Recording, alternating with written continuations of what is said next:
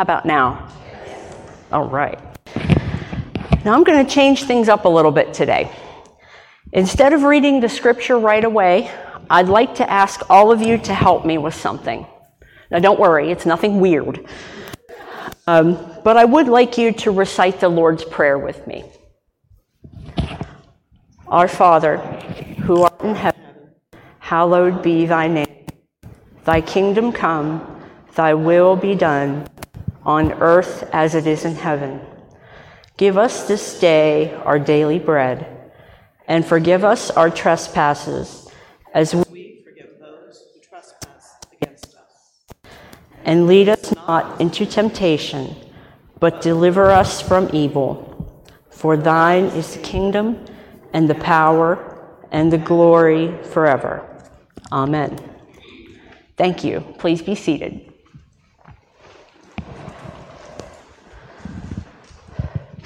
The Lord's Prayer is one of the most popular prayers in the Bible and most repeated prayers in the world. But it's also one of the most misunderstood. Many churches recite it every Sunday, as we do, and many believers know it by heart. Perhaps we know it a little too well. Often, what happens when something becomes familiar, it gets glossed over. After all, we've said it hundreds of times and don't need to think much about it. We end up saying it out of habit or obligation, and we may even find ourselves getting no meaning at all. Sometimes people will write the prayer as though the words have some power or influence with God. Now, don't get me wrong. There's absolutely nothing wrong with memorizing and praying the Lord's Prayer. But just there is so much more to it we, that we are meant to understand, much more than we might realize. We say that this is the way Jesus taught us to pray. Well, that's true. But do we know what Jesus was really trying to teach us with this prayer? If not, that's okay.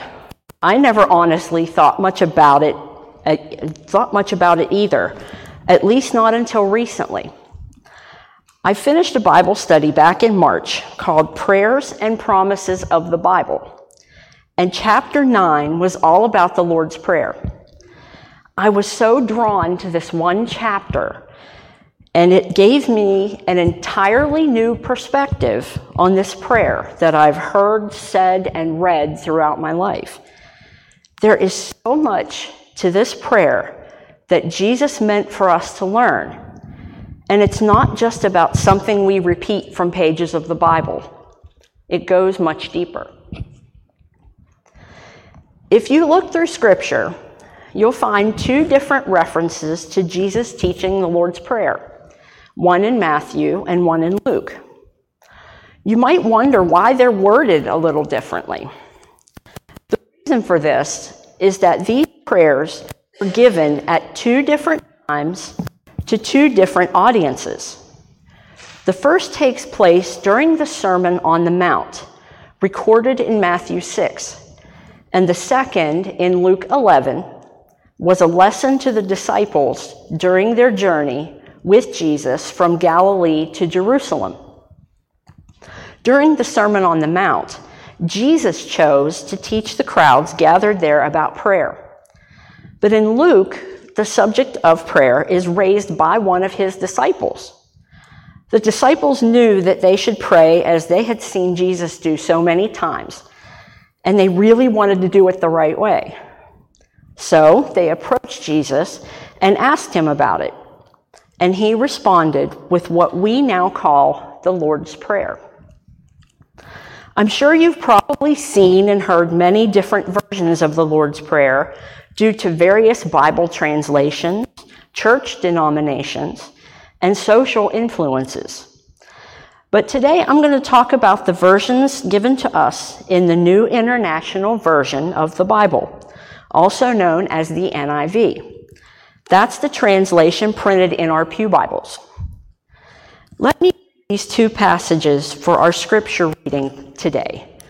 You may follow along in the Pew Bibles in Matthew 6, 9 through 13, on page 1504, and also in Luke 11, 1 through 4, page 1613.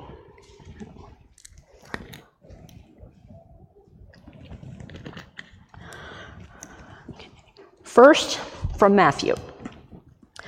This then is how you should pray Our Father in heaven, hallowed be your name. Your kingdom come, your will be done on earth as it is in heaven. Give us today our daily bread.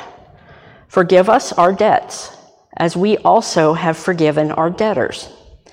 And lead us not into temptation but deliver us from the evil one.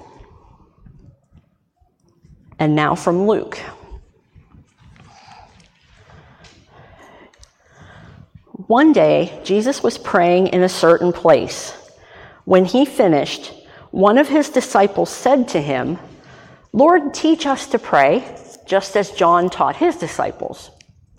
He said to them, When you pray, say, Father, Hallowed be your name, your kingdom come. Give us each day our daily bread. Forgive us our sins, for we also forgive everyone who sins against us. And lead us not into temptation. In both versions of the Lord's Prayer found in the Gospels, the wording is very similar, but not exactly the same. Jesus was trying to teach and the disciples the same method of prayer. He used it as an example of what one of his prayers would look like. Jesus used this opportunity to demonstrate what types of things to include when they themselves were praying to God. And in both instances of him teaching the prayer recorded in the Gospels, the same concepts were presented in each. So, what I'm saying here that Jesus isn't teaching exact words that we are to pray, but giving guidelines, so to speak, of things we should focus on in our prayers. In the Lord's Prayer, Jesus is not teaching his followers a specific prayer, but more of how to pray. So let's start at the beginning. Our Father. Jesus begins by telling us to address our prayers to God, which reminds us of our identity as children of God. Father is a personal term that shows us that God desires to have a deep, intimate relationship with us as a parent would with their child. Now, sometimes we don't have the best example of that kind of relationship with our earthly fathers. But God's love for us is one we can count on. It's perfect, consistent, and dependable. He is always present with us as a good father. You'll notice too that Jesus starts off the prayer using our Father because he wants to point out that prayer is not just for us alone. We have an entire family of Christ that needs our prayers, and we should not focus on ourselves exclusively. Does this mean God doesn't want us to pray for our own needs? No. But we need to remember that we are not an only child when it comes to praying for God's family. Next, who art in heaven? God is our Father, and Jesus used this phrase to remind us of where we are going to spend eternity in heaven with our Father. We are constantly tempted to focus on our short term lives here in this world, and we forget that the rewards in heaven will be given to the faithful, those who stand firm, refusing to compromise, and resolving to love God with all their hearts. The biggest reward of all is waiting for us when we get to heaven with Him. Hallowed be thy name. To pray, Hallowed be your name, is to remind us that God's name is holy and should be held sacred, and it's not something we should treat casually or misuse. We also have to remember that He is to be honored and given respect. He is set apart and deserves our praise and worship, not for what He's done, but simply because of who He is. Thy kingdom come, thy will be done, on earth as it is in heaven. The second part of that verse, found in Matthew about God's kingdom and his will on earth, is not recorded in Luke, but it all ties into what Jesus was trying to teach. He was telling the disciples that God's kingdom will come to earth when the perfect will of God is done on earth just as it is already done in heaven. God is not only our Father, but also the Creator and King over His kingdom. And His spiritual kingdom is being established right now in those who obey and have willing hearts. We are to put our own plans and desires aside and allow God to reign in our hearts as our King and let Him work His will through us. There is much work to be done in our broken world until His full kingdom is made complete when Christ returns.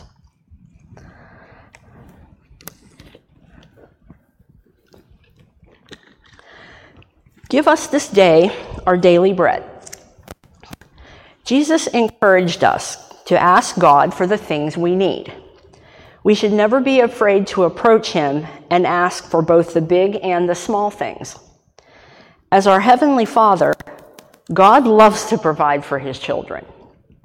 But if you notice, Jesus says that we ask, should ask for our daily bread.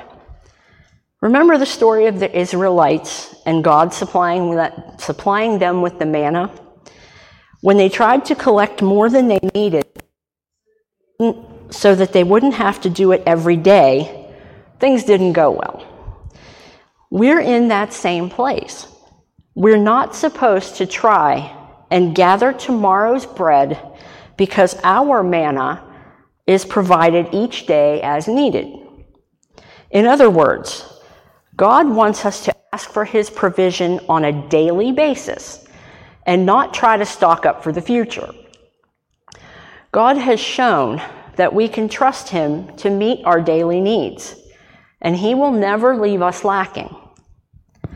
And our daily bread not includes food for the body, but food for the soul. He gives us the opportunity each day to come to Him and be filled spiritually with all He provides as we grow closer in our relationship with Him. We can count on God to meet every need, both physical and spiritual. Teach us how to be content in what He chooses to give us. And forgive us our trespasses as we forgive those who trespass against us. Debts, sins, trespasses all mean the same thing, as do debtors, and all who sin or trespass against us. It's not a case of which words are right or wrong. Remember that Jesus is teaching his disciples and us to pray by a model and not exact words. The main idea of this part of the prayer is that forgiveness leads to forgiveness. Forgiveness is a result of God's grace, His grace toward us when we sin against Him, and our grace toward others when they sin against us. We're human and imperfect, and we will mess up, as others do too. Just imagine the amount of sin in our lives that God has already forgiven us for and will continue to forgive. Think about this. What if He only forgave us to the extent that we forgive someone else? Honestly, we'd probably all be in trouble at some point.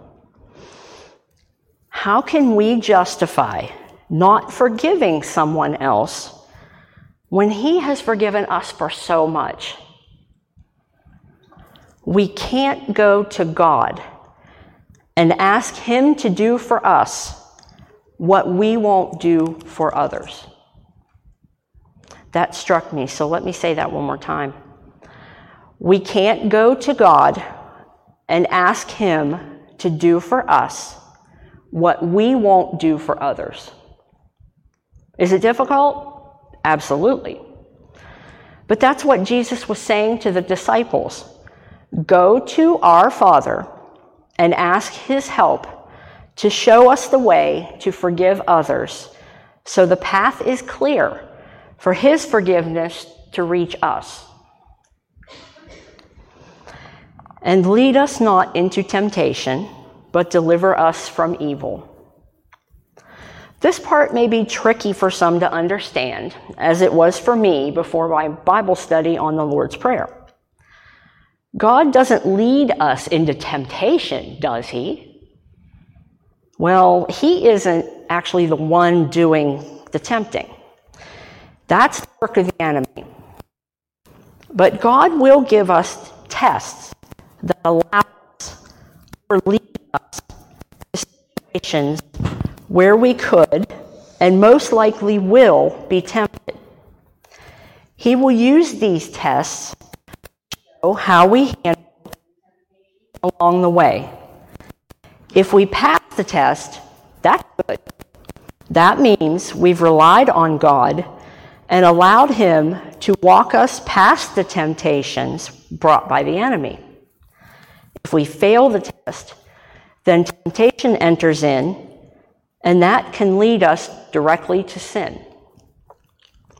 So, knowing the difference between tests and temptations gives us a better understanding of this verse. When Jesus says, Lead us not into temptation, he is telling the disciples to pray that through all of God's tests that He does lead us to and into, don't let us be trapped by the enemy's tricks and temptations, and instead lead us to the safe path where He will help us pass the test. If you look in Matthew, Jesus takes the prayer one step further as well as keeping us from falling into temptation, we are to pray that God will completely deliver us from any evil in all its forms, especially the enemy. We are not able to resist the enemy in our own strength and abilities. And this part of the prayer reminds us that God is there to stand with us when the temptations seem overwhelming. Now, if you're wondering about the line, for thine is the kingdom and the power and the glory forever, you might be interested to know that the traditional ending of the Lord's Prayer is not found in the earliest manuscripts of the New Testament. It is technically a type of doxology, which is something often said or sung at the end of prayers to praise and glorify God. We sing a doxology here in our services every week to give glory to God for all that He provides for us. And this part of the Lord's Prayer is basically the same idea. It's generally accepted that this last line is biblically based on a prayer of David to God in 1 Chronicles 29 11. Yours, Lord, is the greatness and the power and the glory and the majesty and the splendor. For everything in heaven and earth is yours. Yours, Lord, is the kingdom. You are exalted as head over all. What Jesus was trying to accomplish with the Lord's Prayer was to invite his disciples into a deeper personal relationship with God through prayer. just as He is inviting us all these years later. The example that Jesus taught us is a reminder of the importance of prayer and how much God desires to talk with us. Prayer is an individual part of the unique relationship we each have with God. And we need to pray in the way God is leading each of us to pray. The significance of the Lord's Prayer is what it reminds us of, and who and what it points to. Jesus was a man of prayer, and he wanted to present us with a model we could follow so that we would relate to God as he did. The prayer he gave was meant to be a guideline for the things we should consider including in our own prayers, simply because these things are the things on God's own heart. God wants us to call him our Father. God's name is to be honored above all others. God wants to reign as king in our hearts and lives. God wants us to depend on him for everything each day. God alone can forgive sin and remove guilt. God alone protects us from temptation and the enemy. And God alone is worthy of all glory and honor and praise. Amen.